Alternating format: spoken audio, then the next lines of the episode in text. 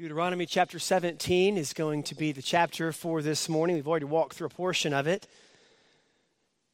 And we will and have made it our ambition to walk through the remainder of it today, beginning in verse 14 and carrying us through verse 20, the conclusion of the chapter. Deuteronomy 17, verses 14 through 20. Because this is the word of God, and you are the people of God on the Lord's day. If you are able, would you please stand?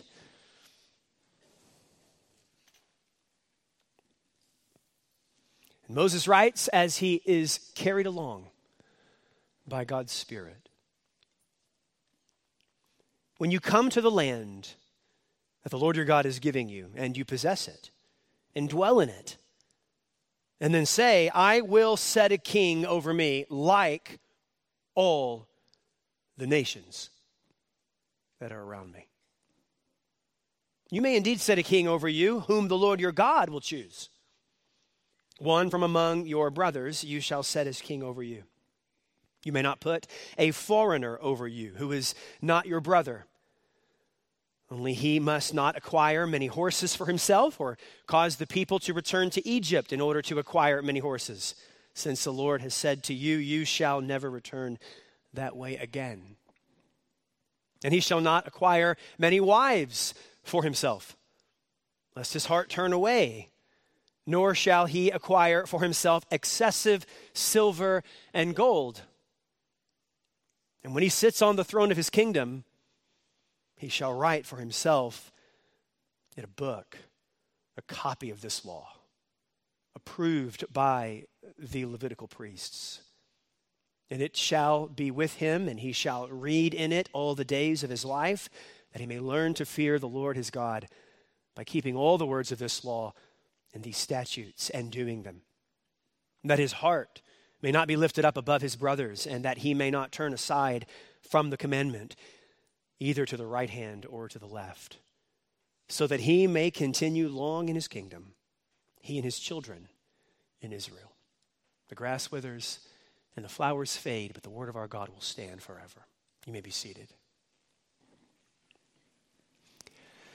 Since becoming a believer in Jesus Christ over a couple of decades ago, I have been privileged to know and follow many faithful Christian leaders. Some of those leaders were coaches of mine. In fact, one of the very first leaders who walked me through portions of the faith was indeed a football coach of mine. Others were pastors. Still others have been professors of scripture, professors of theology, professors of church history, and so forth. Still others were simply exemplary members of the church, faithful servants of the body of Christ. One of the very first Christian leaders with whom I became intimately familiar was my pastor, my first pastor, Willie Clark. And I've shared some things about Willie to you if you come on a regular basis, and you'll hear more, doubtless, over the years. He was one of those first mentors that left an indelible impression on my life. I'll never be the same because of the influence Pastor Clark had on my life. You see, before trusting in Jesus Christ, I had imbibed a view of leadership that equated strength with dominance, success with prestige, and leadership with essentially getting those around you to serve you, to do what you want them to do. It was a very worldly view of leadership.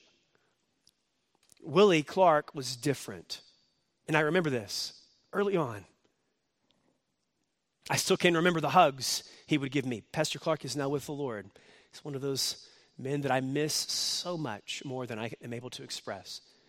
But I remember his hugs, and they were just humble, gentle, gracious hugs.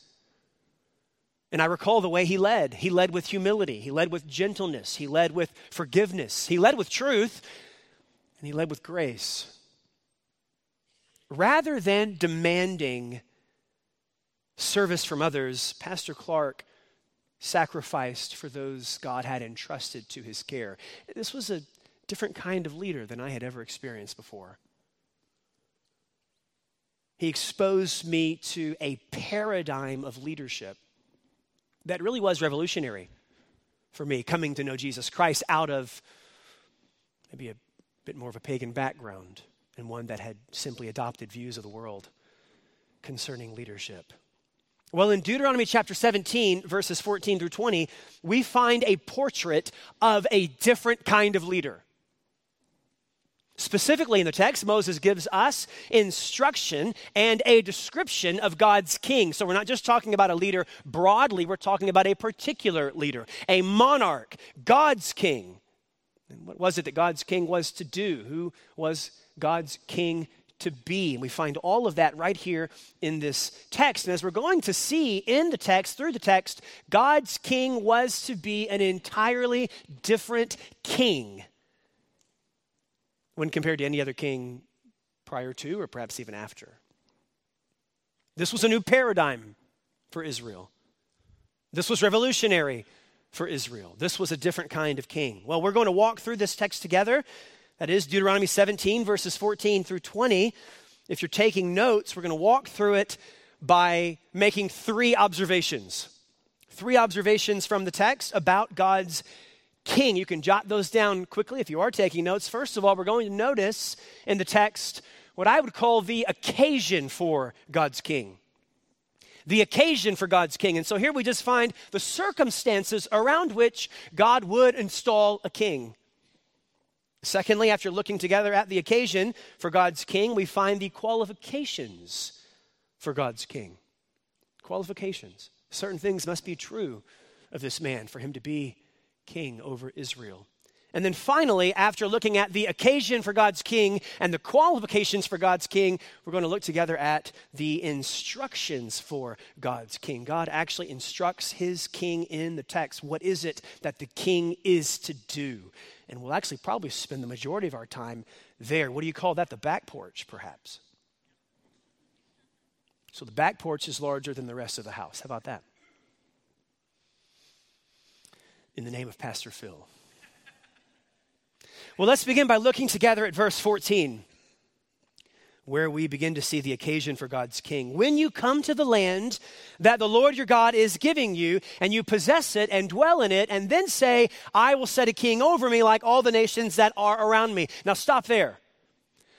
Throughout God's law, and especially in Deuteronomy, you find this also in the book of Exodus, when you see this word when, or if you see this conditional particle if, it's oftentimes the case that we just have a description of certain circumstances. And so it's not so much that God is instructing in this case, it's that God is describing what will be the case or what in fact is the case. And he's going to go on to instruct, this is what you do when this is the case. Or this is what you do if this becomes the case. And that's what's taking place in our text. This is just the occasion. When this happens, when you enter the land, which if you have been with us throughout Deuteronomy, you know that's the context for us as we think through the biblical story. This is the second generation of the Israelites after they've come out of Egypt, and now they're standing on the plains of Moab, and they're standing before God's promised land, the land he had promised to give to Abraham and his descendants after him. Israel had been here before, but they had turned around. And what should have been, and this we found out in Deuteronomy chapter 1, what should have been an 11-day journey amounted to about a 40-year journey. They should have already been there, but they weren't there because they disobeyed God, and that entire generation was wiped out in the wilderness. But now you have a second generation of Israelites. Now they're standing in this same place. They see the land, and Moses stands up finally as a 120-year-old preacher. I doubt I ever have that privilege. Perhaps I will. You never know. I doubt it. As a 120-year-old preacher, and he preaches his last sermon, and so now he's talking in terms of when you get there. When you get there. When you enter the land. When you possess the land. When you dispossess the inhabitants of the land. When you remove them by God's strength. Here are some things you are to do. Now, there are a couple of items in the text that should alarm us. We should take note of these. and they should alarm us concerning Israel's spiritual health. What's going on with the people of Israel at this point? We might even call these symptoms of a lack of health, symptoms of spiritual illness. And there are a couple. First of all, notice, God does not command Israel to install a king. Do you see that? So far in Deuteronomy, God has taken the initiative. He's instructing, he's commanding, he's forbidding. Israel is not taking the initiative. But in the text, Israel takes the initiative with these words, I will set a king over me. You see that? Now, if you're reading through Deuteronomy, that should stand out to you. Wait a minute. What do you mean you will set a king over you? God is your master. He's your redeemer. He actually is your king. Israel at this point is described in terms of doing too much talking and not enough listening. And again, now God's just describing the occasion. When you enter the land and you say, I will set a king over me. Because it will happen. Secondly, there's another thing I want you to notice in the text that is symptomatic of a lack of spiritual health. Pay close attention to what motivates Israel to insist on a king at the conclusion of verse 14. You see this? I will set a king over me like all the nations that are around me. I'm going to set a king over me because I want to be just like all of those people who do not know the Lord our God. You see? Up until this point, God has made it perfectly clear you are to be distinguished, sanctioned from, set apart from as my people. You ought to stand out like a sore thumb. We've talked about this. The King James Version translation, 1 Peter 2, the peculiarity of God's people. They were to be peculiar, unique, and distinct. Their pattern of life was to be distinguished from the inhabitants of Canaan.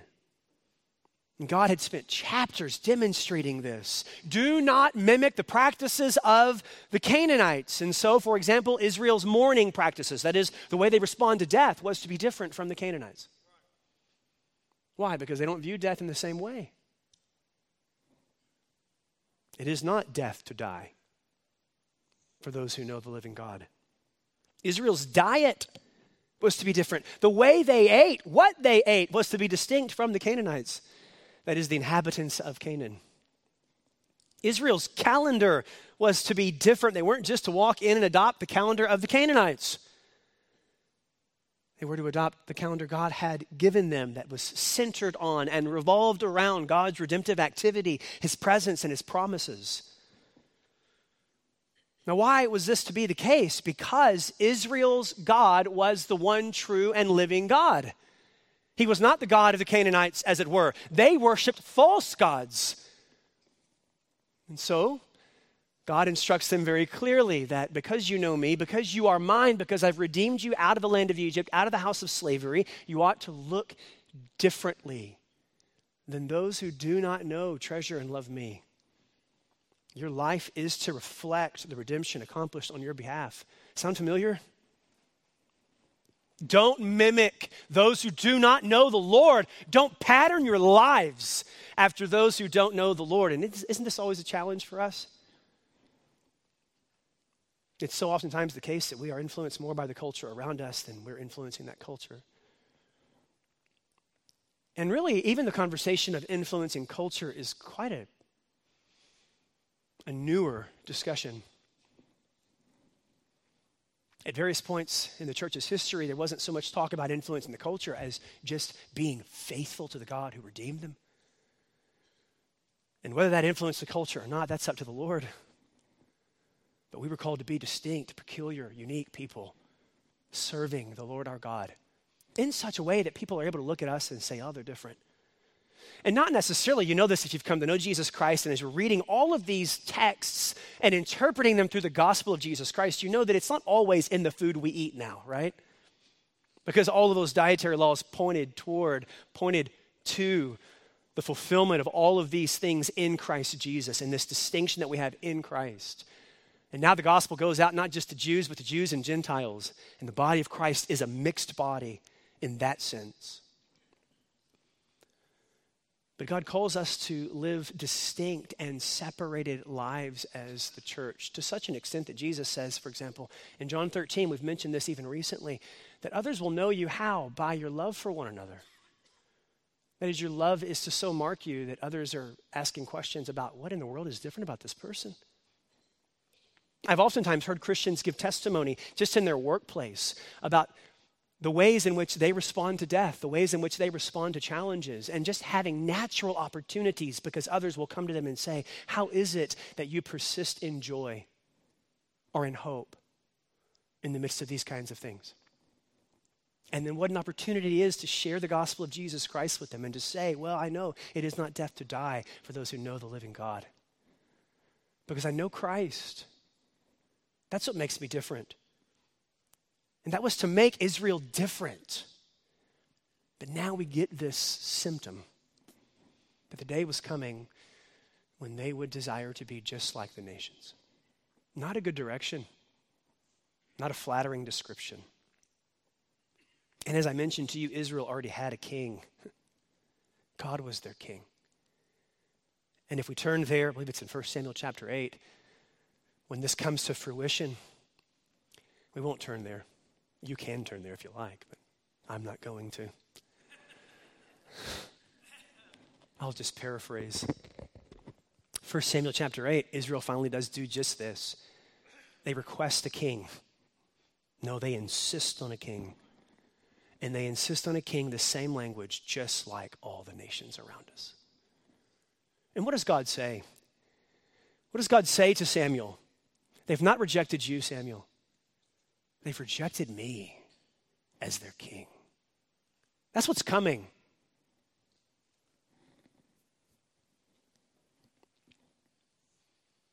On the one hand, Israel's insistence is foolish. On the other hand, I want you to notice something. God graciously makes provisions for Israel to have a king. But I want you to see what happens. He doesn't do this in precisely the same way they ask him to do it, or they insist that he do it, right? We want a king like all the other nations. Now notice verse 15. We are in Deuteronomy chapter 17. If you turned over to 1 Samuel 8, well, you left us. I warned you. Come back to us. Some of you ran. I know some of you. Come on back, Deuteronomy 17, verse 15. You may indeed set a king over you. Notice, whom the Lord your God will choose. Okay, fine. You can have a king. I get to choose him. Now don't miss this. There's a contrast here. There's a tension that doesn't finally get resolved until the coming of Jesus Christ, as you might suspect. The kind of king Israel will desire is not the kind of king God will someday provide.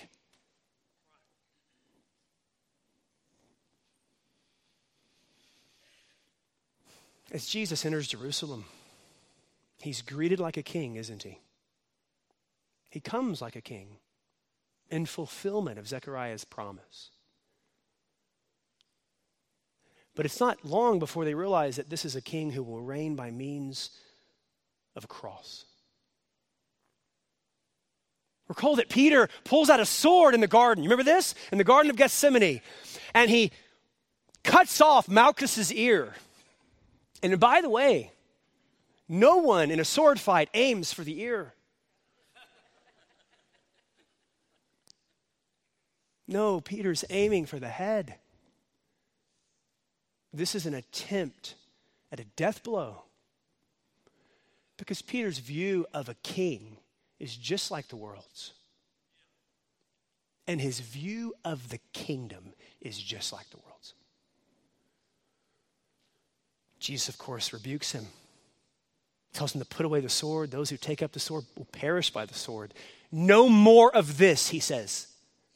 I believe that's in John's gospel where he makes that statement. No more of this. And then he actually heals the one who comes to arrest him. That's the kind of king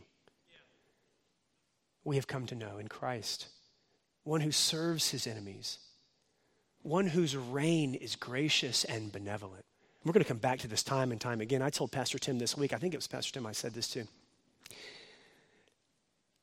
All texts are like this to one degree or another. They all lead us invariably to Jesus Christ. But Deuteronomy 17, verses 14 to 20, it just really feels like every verse you just want to preach Christ as the fulfillment of these promises.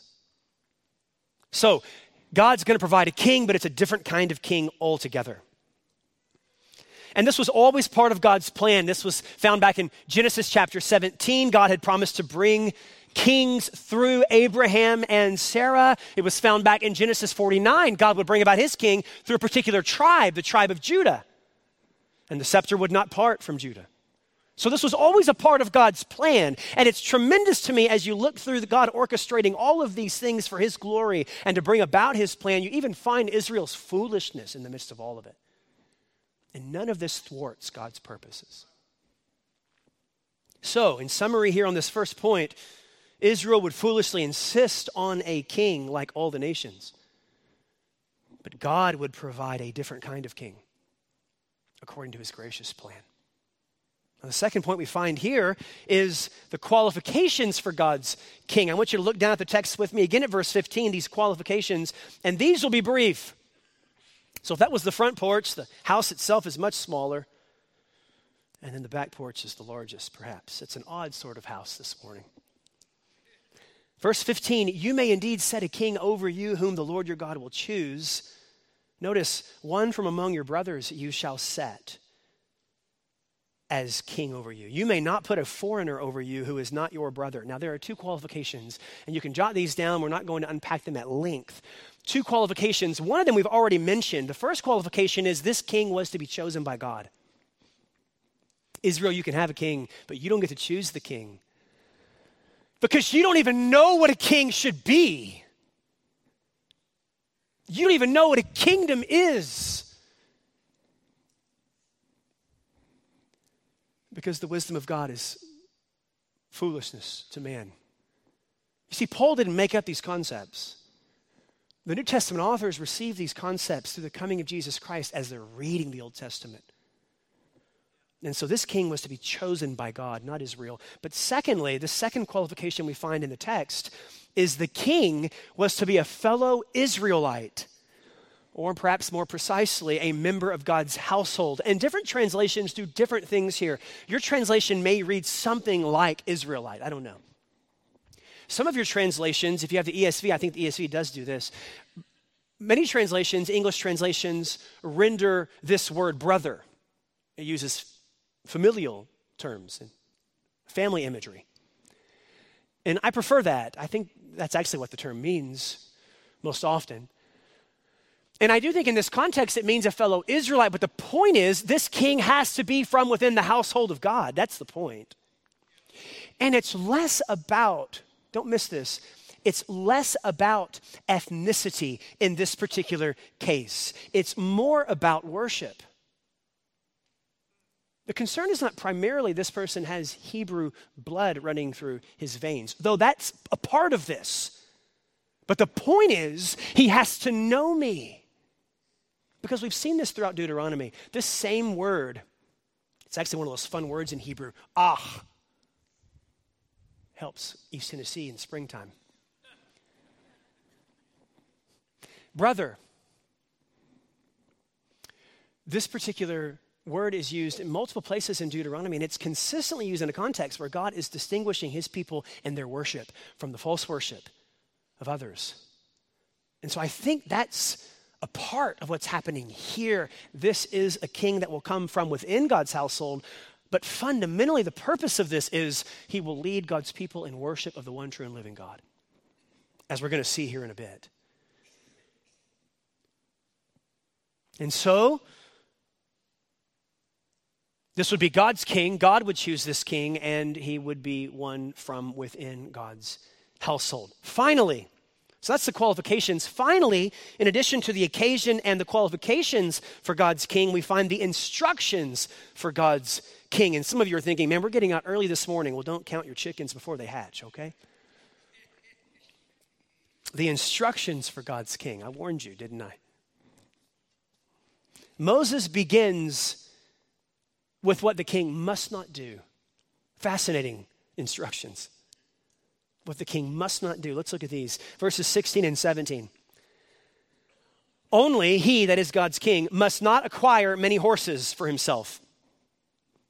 You can't stack up on horses. Or cause the people to return to Egypt in order to acquire many horses. Since the Lord has said to you, you shall never return that way again. We'll come back to that.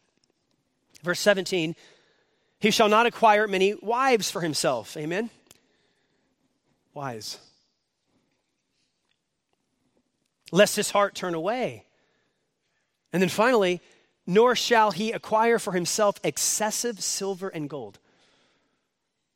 So there are three instructions, we'll call them prohibitions, three prohibitions here. What not to do first, and then he gets to what to do. But what not to do first. First of all, the king must not seek to acquire many horses. Now, horses were a way of measuring military strength in the ancient world. So God's king was not to pursue military strength by the standards of other nations. That is to say, God, I think here is intimating that I'm going to redefine what strength really is for you.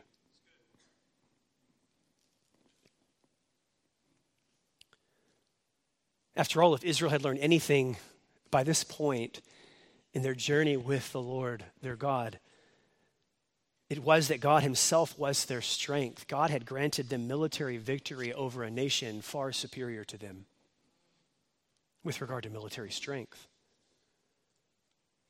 And if we had the time, we'd turn back and, well, perhaps it would distract, but not entirely. Exodus 14, and I'm not turning there. Exodus 14, Israel is standing before the Red Sea. And on their heels is Pharaoh and his intimidating army. And as Israel stands there, of course, you know, things like this happen. God says to Moses, you know, what are you doing calling out to me? Tell people to walk. Love that. There's water here, Lord. I just assumed something had to change before we started walking through the water. Love it. But the God of the water, of course, calls them to walk. Splits the Red Sea. One of the things that is said there in Exodus 14, it's around verse 15, I believe, is Israel, God will fight for you. And then some translations read, you need only to be silent. Some translations read, you need only to be still. The point, I think, is the same. You're not going to do anything. I'm fighting this war for you. Israel knows this, but they need to be reminded. They need to know that the living God who had rescued them out of Egypt does not need for them to acquire military prowess. Their success will never depend on their own abilities. Their success will depend entirely on the faithfulness, on the power, and on the presence of God. And that's what's happening here in the text. So their king ought not to acquire many horses. And there's this warning. You notice there's this warning about not returning to Egypt to acquire many horses. Why is this the case? Well, there are a couple of reasons, I think, here in the text. First of all, Egypt was known for their military strength measured in terms of horse-drawn chariots. In fact, the text back, Exodus 14, verses 7 and 9 and elsewhere, you find this description of Egyptian military strength in terms of the number of horses and chariots that they have. And so there's a temptation, of course, to go and let's go and model our military after the most successful military. Churches never have this temptation today. We never look outside of the church to model ourselves after successful businesses, right? We never adopt views of leadership, strength, success from those who don't know the Lord. It's the same problem today, isn't it? So God warns them, your king is not to take you back to Egypt to do a study on how they've been successful and then apply that study back in Canaan where I've called you.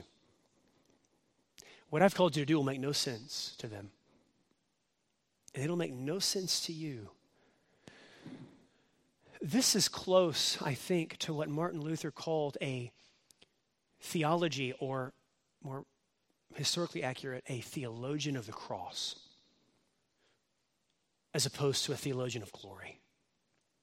Martin Luther argues that what the cross does is it turns worldly wisdom on its head.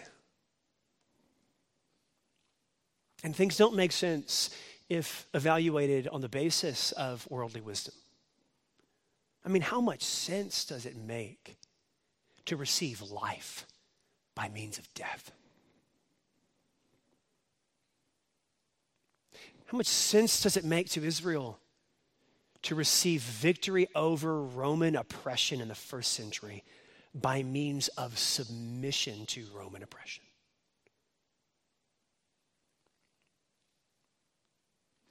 And yet today, isn't it true that we're all tempted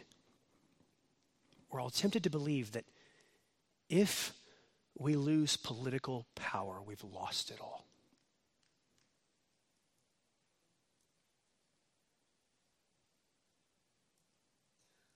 For some of us, if the moral majority falls, the sky is falling. Maybe in God's mercy, he's leading us into a season when strength is going to be redefined by the gospel.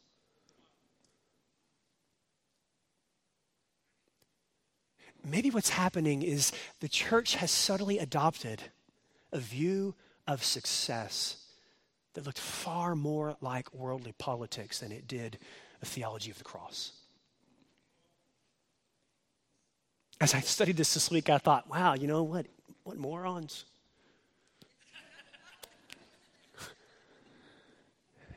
And I know better than this.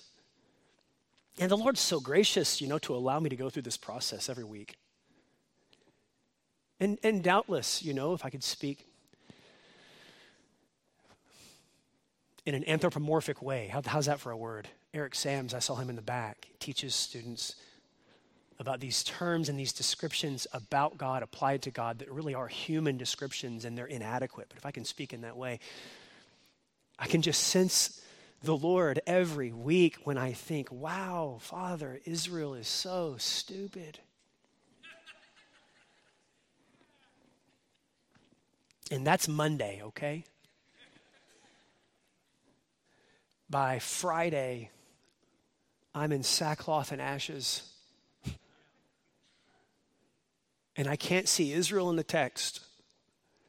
I see Perry in the text. But the Lord is so kind and so gracious.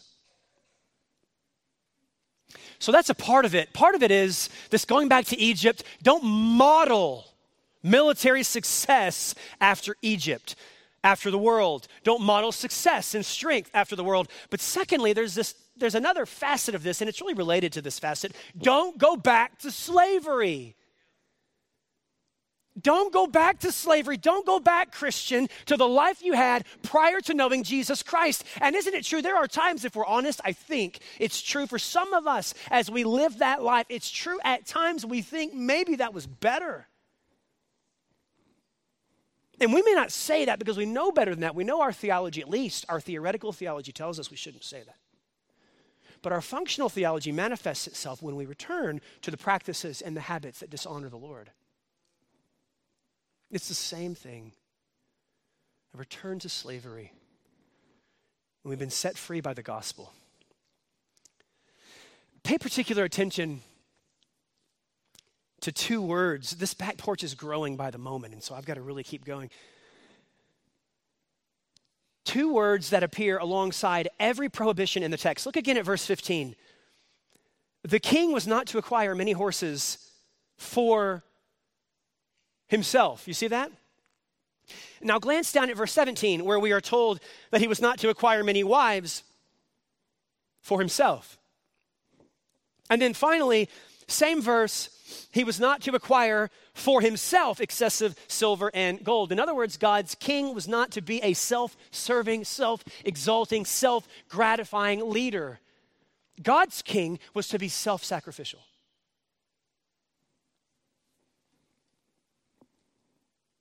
He was to give himself on behalf of the people over whom he reigned. And at times, reigning well meant serving. At times, in God's paradigm, the king looked more like a slave than the stereotypical king. The second prohibition mentioned, and we're going to go through these next two quickly. Second prohibition mentioned is the king must not acquire many wives. Not much needs to be said about that. Don't do this. That is, don't acquire many wives. And wives, I would suggest the same to you. Don't acquire many husbands. But the point here isn't really polygamy. Not really. That's a part of it, and we could do a study on polygamy throughout Scripture, and that's a fun topic for another day. It's contrary to God's design. God did create, I'll plug that in, God did create Adam and Eve, and that's it. One man, one woman together for life. But here the point is not so much sexual immorality inherent in polygamy. The point here has to do with the danger of idolatry through political alliance. Because in the ancient world, and even this is the case today, acquiring many wives oftentimes took place in order to secure these other alliances with other kingdoms, other nations. And so if you wanted to secure an alliance with a particular kingdom, you would then marry someone from that kingdom. A daughter, perhaps, of the king. And verse 17 explicitly tells us that the danger here is the king's heart turning away from worshiping God. That's the danger. Solomon eventually embodies this. And I'm not going to turn here either, but 1 Kings chapter 11 gives this description of Solomon. 1 Kings 11 verses 1 through 8, who has approximately 1,000 women in his harem. And we are told that it's by means of all of these marriages and concubines for the purpose of political alliance. It's by means of all of this that Solomon actually falls prey to idolatry. That's the point. The king must be a worshiper of the true and living God exclusively. And then third, the third prohibition for the king is that he must not pursue personal wealth through the acquisition of much silver and gold. That is to say, he was not to be mastered by a love for money. And again, this is for himself. He is not to be focused on himself, but focused on others. Now, in verses 18 and 19, and we're getting there, verses 18 and 19, we learn what the king was to do. And this is fascinating to me. When given the opportunity to highlight the most fundamental responsibility of the king of Israel, I want you to notice what God says through Moses in verses 18 and 19. What is to characterize God's king? Verse 18, when he sits on the throne, as if to say, this is the very first thing he should do. He shall write for himself in a book, a copy of this law, approved by the Levitical priests, and it shall be with him, and he shall read in it all the days of his life. This is to be read and studied daily, that he may learn to fear the Lord his God by keeping all the words of this law and these statutes and doing them. Don't miss this, brothers and sisters. The fundamental responsibilities of God's king have little to do with how to reign over a people. The fundamental responsibilities for God's king have little to do with how to acquire international influence or how to fortify economic stability or how to conquer foreign powers and secure alliances. You don't find any of that anywhere in this chapter. His fundamental responsibilities were copying, studying, and obeying God's word.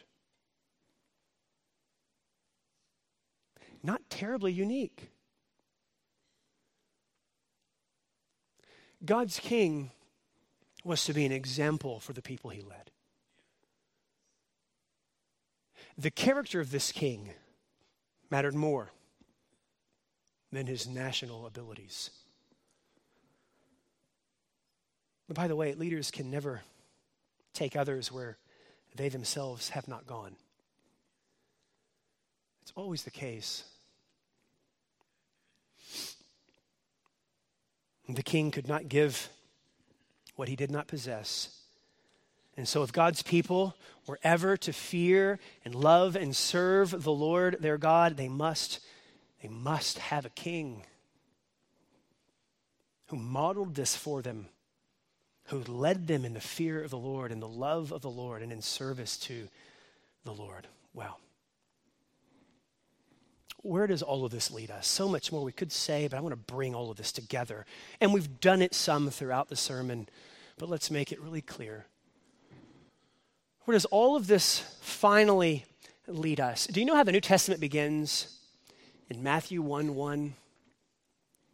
Matthew 1:1. Again, for the third time, I'm not turning there, okay? The book of the genealogy of Jesus Christ, the son of David. The New Testament, that is, from the very first verse, begins introducing Jesus to us as God's promised king. The king has come, Matthew says. Moreover, rather than acquiring for himself, that same phrase that keeps appearing in Deuteronomy chapter 17, rather than acquiring for himself, Jesus comes not to be served. And I heard some of you begin to whisper Mark 10:45, but to serve and to give his life as a ransom for the many. Jesus' self-sacrificial service culminates, doesn't it, on a cross where he is crucified in our place and for our sins through no fault of his own. And then on the third day, he's raised in glorious power. Jesus is God's different kind of king. And so in this sense, Deuteronomy 17:14 through 20 is a prophecy about Christ. And it is not fulfilled, finally, until the coming of Jesus Christ. As Jesus told Pilate in John 18, verse 36, I love that section in John's gospel. Jesus says this, my kingdom is not of this what? World. And this is after Pilate says, are you a king? Jesus, of course, says, well, yes and no. This is why good theologians always respond this way. My wife told me just this past week, she called me on the phone. I was at the office. Boy, I'm getting off now, but I'm off. And I was at the office and she called me. She had a question about her Bible reading and she asked a question about her Bible reading and she says, is it this or is it this? And I said, yes. And she said, I hate that answer. And so I can say, well, Jesus gave it. And she would graciously remind me, you are no Jesus.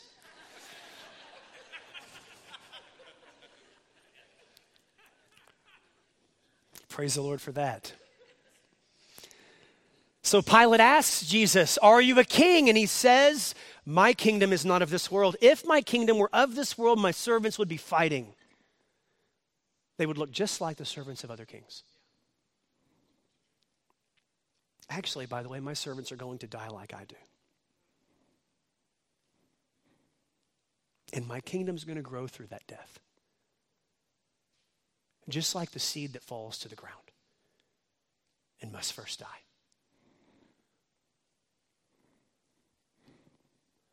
That's kingdom growth. So that it might be shown that the power belongs not to us, but to God. And Jesus goes on to say, they would be fighting if they were servants of any old typical king, so that I might not be delivered over to the Jews. But my kingdom is not of this world. In other words, I'm only here before you because of the kind of king I am. You have no idea, Pilate, that what you're doing has been ordained by the Father. And it's by means of this process I am bringing the kingdom. If that doesn't get you up in the morning, I don't know what will. Are you trusting in this king? Are you treasuring this king? Have you surrendered to this king? Not to Caesar. Not to a president. And not to a political alliance this side of resurrection. But to the king. A different kind of king. Have you found your life in this king? If you have questions about this, or you think perhaps you're interested in finding out what it means to know and serve this king who, for your place or for your sins, died on the cross, was buried and was raised in glorious power, then stay after the service, if you would, just for a few moments and have a conversation with us. Walk out of those doors and to the left.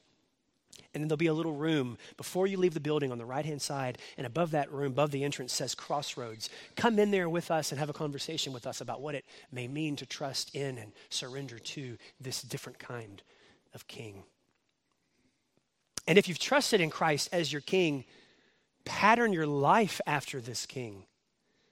And we'll close with this. What does it mean to pattern your life after King Jesus, this different kind of king? Well, it means that you adopt Christ's leadership.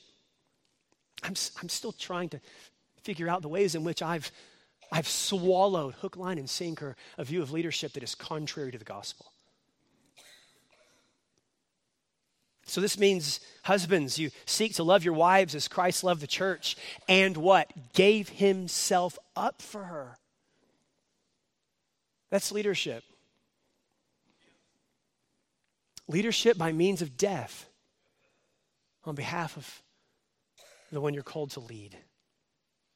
Fathers and mothers, raise your children in the discipline, nurture, and admonition of the Lord. That's leadership modeled and patterned after this different kind of king. Elders of the church, deacons of the church, teachers. Some of you teach in the public school. Some of you teach in private school. Some of you teach in homeschool. Principals, administrators, employers, and various other leaders, your leadership should oftentimes look less like lordship in the ways that we conceive of it and more like slavery.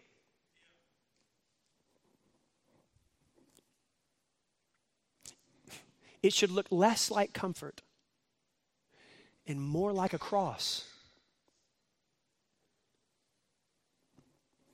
You're not a leader to be comfortable. You're a leader so that by God's grace, energized by God's Spirit, you'll have the privilege of following in the footsteps of the Savior who gave himself for you on the cross. You're a leader to die for the sake of others. Figuratively, yes, and at times, literally.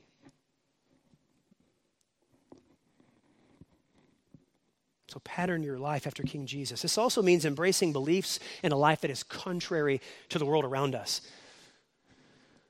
We could go off here, but I'm just going to mention a couple things. Following a king unlike the nations means living in a manner that is unlike the nations.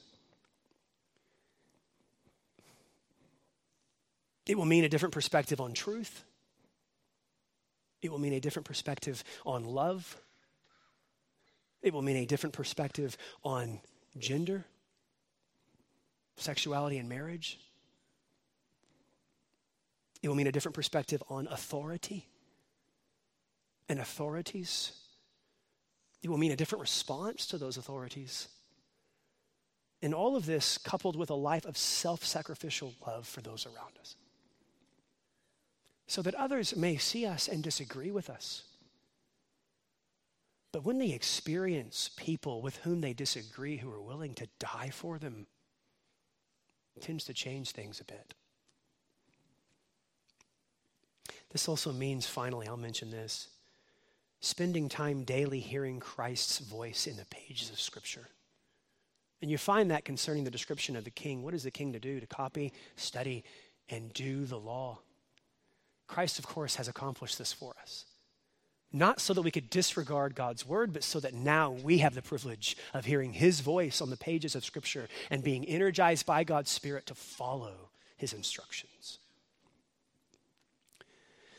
As I have mentioned, my first pastor, Willie Clark, was a different kind of leader than any leader I had previously known. However, as I reflected on this week, the reason Pastor Clark was a different kind of leader was because he had come to trust, treasure, and follow a different kind of king. King Jesus. It wasn't Pastor Clark. It was his king that was working in Pastor Clark and through Pastor Clark for the glory of the name of Christ. You see, coming to know this different kind of king transforms you into a different kind of person. Let's pray together. Our Father in heaven, that's our desire. Our desire is to worship King Jesus, to treasure King Jesus, to know King Jesus, to submit to King Jesus, so that then we are transformed by the work of your Spirit through Christ into different kinds of people. Would you do this work for your glory? Would you do this work for our good? And would you do this work for the glory of your Son? A different kind of king. In his name, and for his sake we pray, and all God's people said, amen.